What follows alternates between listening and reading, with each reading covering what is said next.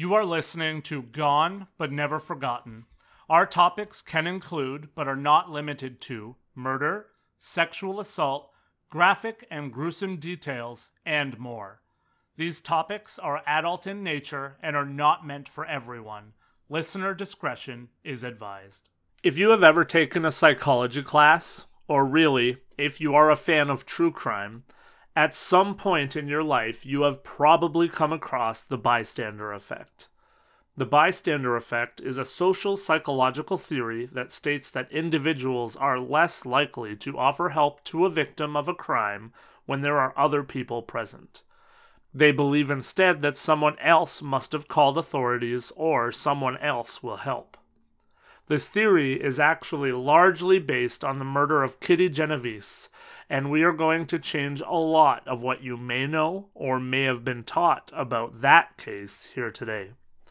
Lost in all of the controversy that has surrounded that over the years is a story of a woman that was brutally murdered, regardless of the circumstances that surrounded that murder. Hello, and welcome to episode 61 of Gone But Never Forgotten The Bystander Effect The Murder of Kitty Genovese.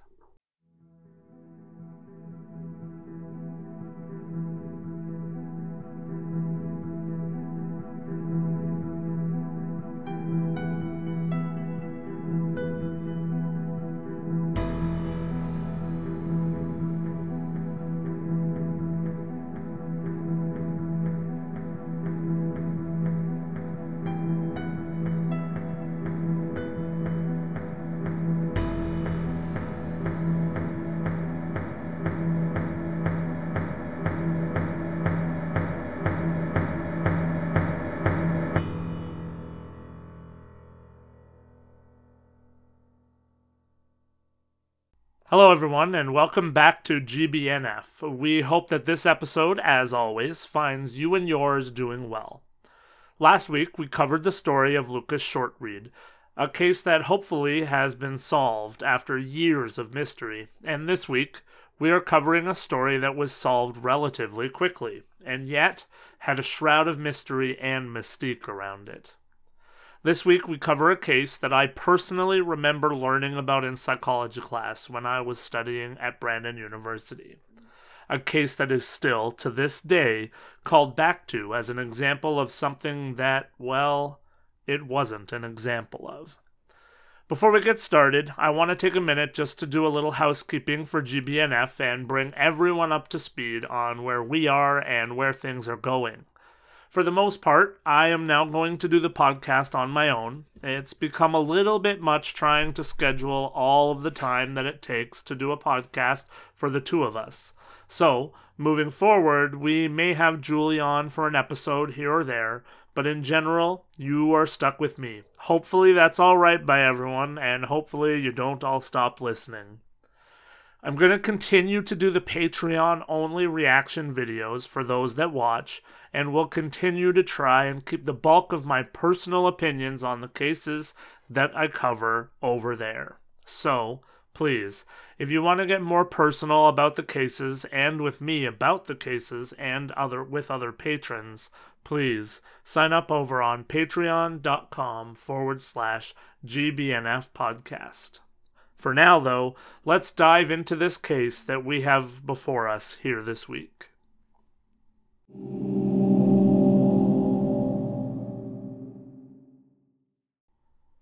Catherine Susan Genovese, or Kitty Genovese, was born on July 7, 1935, in Brooklyn, New York, and she was the oldest of five children.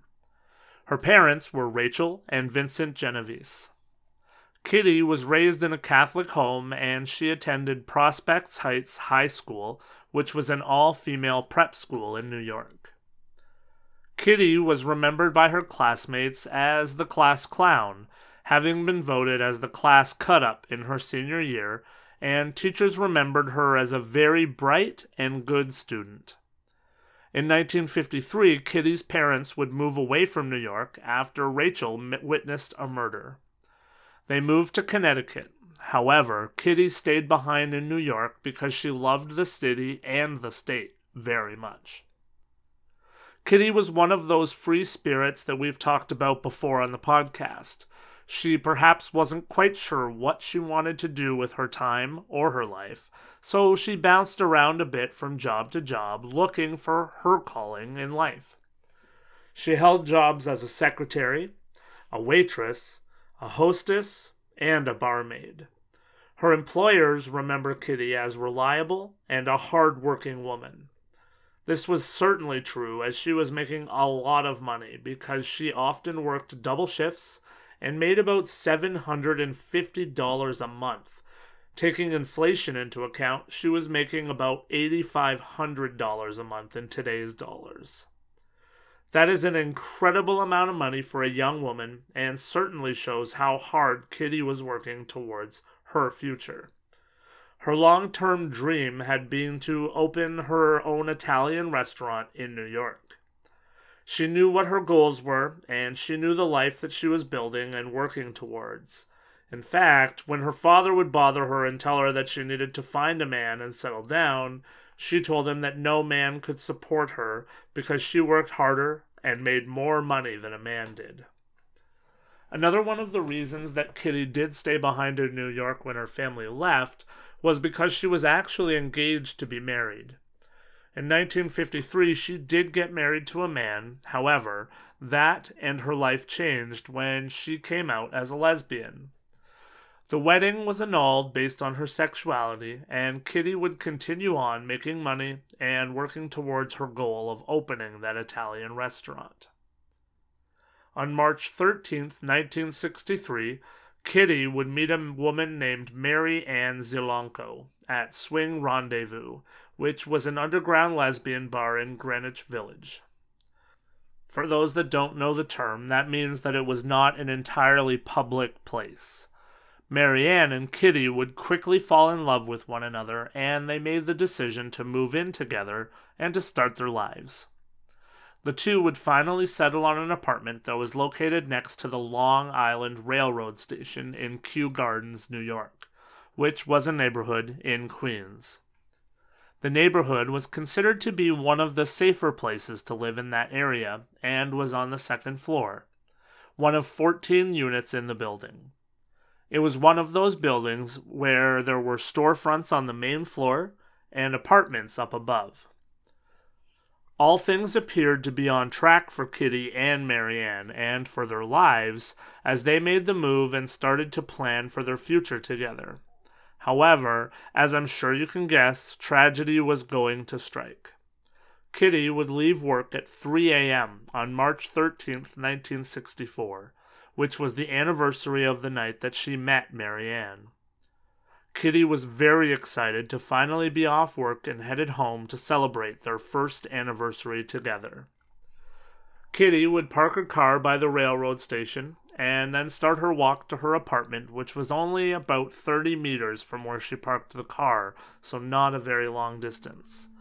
She made her way into the alleyway that led to the door of her apartment, but before she could make it there, she found herself cornered by a man who was wielding a hunting knife. Kitty thought quickly and tried to make a run for the door of her apartment building, but the man ran after her, and when he caught up to her, he would stab her twice in the back. At that point, Kitty screamed out for help, screaming, Oh my God, he stabbed me! Help me! Luckily for Kitty, some of her neighbors heard the scream, although only a few recognized that it was a scream for help. One of the neighbors thought that uh, it was and actually yelled at the man, Leave that girl alone! And the man actually fled the scene. Kitty managed to make her way towards the apartment building, obviously in an immense amount of pain, but still fighting. However, once she made it to the lobby of her building, she was out of the sight of any of the people who may have witnessed the initial attack. Witnesses would later report that they saw a man go to his car and drive away, only to again return about 10 minutes later and he was then hiding his face with a wide brimmed hat. He could be seen searching the train station, and then the parking lot, and then the nearby apartment complexes. He was very clearly looking for Kitty. Unfortunately, the man did eventually find her. She was in a hallway at the rear of the building, and she was barely conscious and she was on the floor. She was unable to get further into the building because the door was locked. The man would proceed to then stab Kitty many more times before he raped her and stole 49 US dollars from her before he fled the scene for now the second time. Both attacks took place within about 30 to 40 minutes, and there were knife wounds on Kitty's hands that told officers that she had tried in vain to fight back. One of Kitty's friends, Sophie Farrar, heard the commotion in the entrance and came to check things out. She sat and consoled and tried to reassure Kitty that help was on the way. However, it would be a long wait for various reasons, and Kitty would eventually succumb to her injuries in the back of an ambulance en route to the Queen's General Hospital. There would be roughly a one hour time span between the first attack on Kitty and the arrival of the ambulance, and to this day it is not entirely clear on what times actual calls came in to the police. This incident took place about four years before New York City implemented their 911 emergency call system. One witness would say that his father called the police after the first attack and said that a woman got beat up but was staggering around. It's believed that that call was not given a high priority as the details did not explain what had actually happened a stabbing. A few minutes after the second attack, another witness named Carl Ross would call friends for advice based on what he had seen and heard, and would then call police, who quickly dispatched an officer and an ambulance.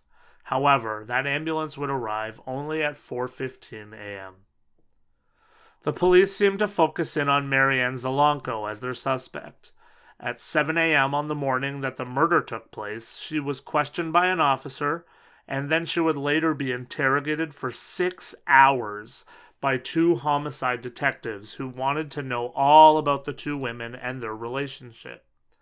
It was even said that when police spoke with witnesses and neighbors, they focused in on the couple as well, asking about arguments, fights, strange circumstances, and everything in between.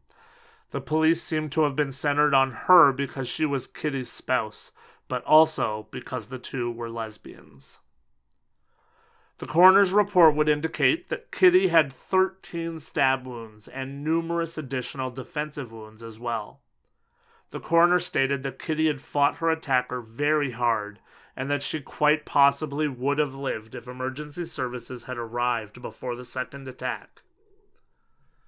Six days after the murder, a man would be arrested for suspected robbery in Ozone Park. While arresting the man, one of the detectives saw his vehicle and remembered that there was a white car, very similar to this man's car, that was spotted on the night that Kitty was killed. While the man was being questioned, he would admit that he had murdered three women Annie Mae Johnson, Barbara Kralik, and Kitty Genovese. He also confessed to numerous other burglaries and sexual assaults. Annie Mae Johnson had been shot and burned to death in her apartment a few weeks before Kitty's murder, and Barbara had been killed in her parents' home the July before Kitty's murder. The man was Winston Moseley. At the time that he murdered Kitty, he was 29 years old and married with three children. He did not have a previous criminal record at all. He told police that his motive for killing Kitty was simply because he wanted to kill a woman. He said that he killed women because they were easier to kill and because they didn't fight back as much. He would tell police that he woke up between 1 and 2 a.m. while his wife was at work and drove through Queens trying to find a victim. He said that he was very close to giving up when he saw Kitty stopped at a red light and he followed her home in his car. He had fled the scene after being yelled at by the witness, but then returned to finish Kitty off when he realized that police and emergency services were not on their way to the scene. Moseley would be charged with the murder of Kitty only. One of the problems that prevented the police from prosecuting him for the other two murders was that another man had already confessed to the murder of Barbara Kralik. Moseley's trial began on June 8th of 1964, and he initially pled not guilty. However, his attorney would later change the plea to guilty by reason of insanity. After a very short trial that included Moseley describing the murder in great detail, on July 11th, the jury found him guilty of Kitty's murder. The jury would further go on to sentence Moseley to death. He sat in court as the jury foreman read their sentence, and Winston didn't show any emotion. Later, in 1967, the New York City Court of Appeals found that Moseley should have been able to argue that he was indeed insane at the sentencing hearing, and he had his sentence reduced from a death sentence to life imprisonment. There is a lot more to Moseley's story, including an escape from custody and other crimes, but I did not feel it pertinent to share more of his story, so I'll leave him with this. In 2015, he was denied parole for the 18th time, and he later died in prison on March 28th of 2016 at the age of 81. He had served 52 years in prison for the murder of Kitty, which made him one of the longest serving inmates in the prison system of New York State. So now I will touch on the bystander effect. Kitty's rape and murder did not receive a lot of attention initially, and it's believed that the police, in fact, wanted word to get out to the public more about her death so that they could use it to touch on a harrowing fact. That fact was that oftentimes people do not react when the witness they witness a crime because they either feel like someone else will or they feel like they don't want to get involved. The headline that made it to the newspapers was that 38 witnesses saw this murder and did not call the police. The story focused in on the fact that people, especially in big cities, live with a combination of apathy and fear, and do not feel the need to step in in times of trouble to stand up for or to help fellow human beings. This was a story for sure of people who heard and saw the initial struggle, if not the second struggle, and at least one person yelled out, but police were not called. The story grew over the years based on those reports, but over time it has been proven that this is more of a parable and an example of a bigger problem. But that the story that grew, that 38 people watched Kitty get murdered, was ultimately not correct. The reality here is twofold. One, if you're like me and you learned about this story while taking a psychology class before it was further examined and debunked to some extent, you learned that 38 people watched a woman get killed and did not intervene. The reality is that nobody witnessed both attacks, and likely nobody actually witnessed Kitty's murder because of the layout of the building and where the two acts took place. The true fact, though, is that regardless of how many people saw, some people did witness that first attack by Winston on Kitty. There was at least one witness that saw and yelled, and even in witness statements, police uh, people, sorry, people stated that they did not know what to do in those circumstances. As I mentioned earlier, this was before the implementation of 911, and also we need to realize that this happened in 1964, so 59 years ago. There are still times where people do not react the way that they should uh, when they witness a crime, and nowadays, I would venture to say that maybe we've taken things to a new level. Sometimes people are more likely to take their phone out and record something that's going on rather than make a call for emergency services. So, I'm going to make it plain and simple. If you witness a crime, if you think you're witnessing a crime for that matter, call 911 or call the police. They would rather be called for something that is nothing than be called out too late to save a life, like what happened here with Kitty. We've said it on this podcast before, but the reality is that we have to try to not live in fear, and we instead need to try and get back to being a society where we look out for one another. If I could sum it up for you simply, there are way more of us good guys out there, so to speak, in the world than there are bad guys, and we need to keep it that way. If you have the chance to potentially save someone's life, do it. Wouldn't you hope and pray that someone would do the same for you? I will talk more on my reaction video over on Patreon about Kitty and about how I feel about this, so please do join me over there. Reach out, let me know where you stand. Would you make a call in a situation like this to get police? Or would you hope that someone else would? Why would you react that way? I appreciate each and every one of you taking the time out of your week to spend it with me here on GBNF. I hope you come back next week and join me again. Thank you for listening, and don't forget to be better.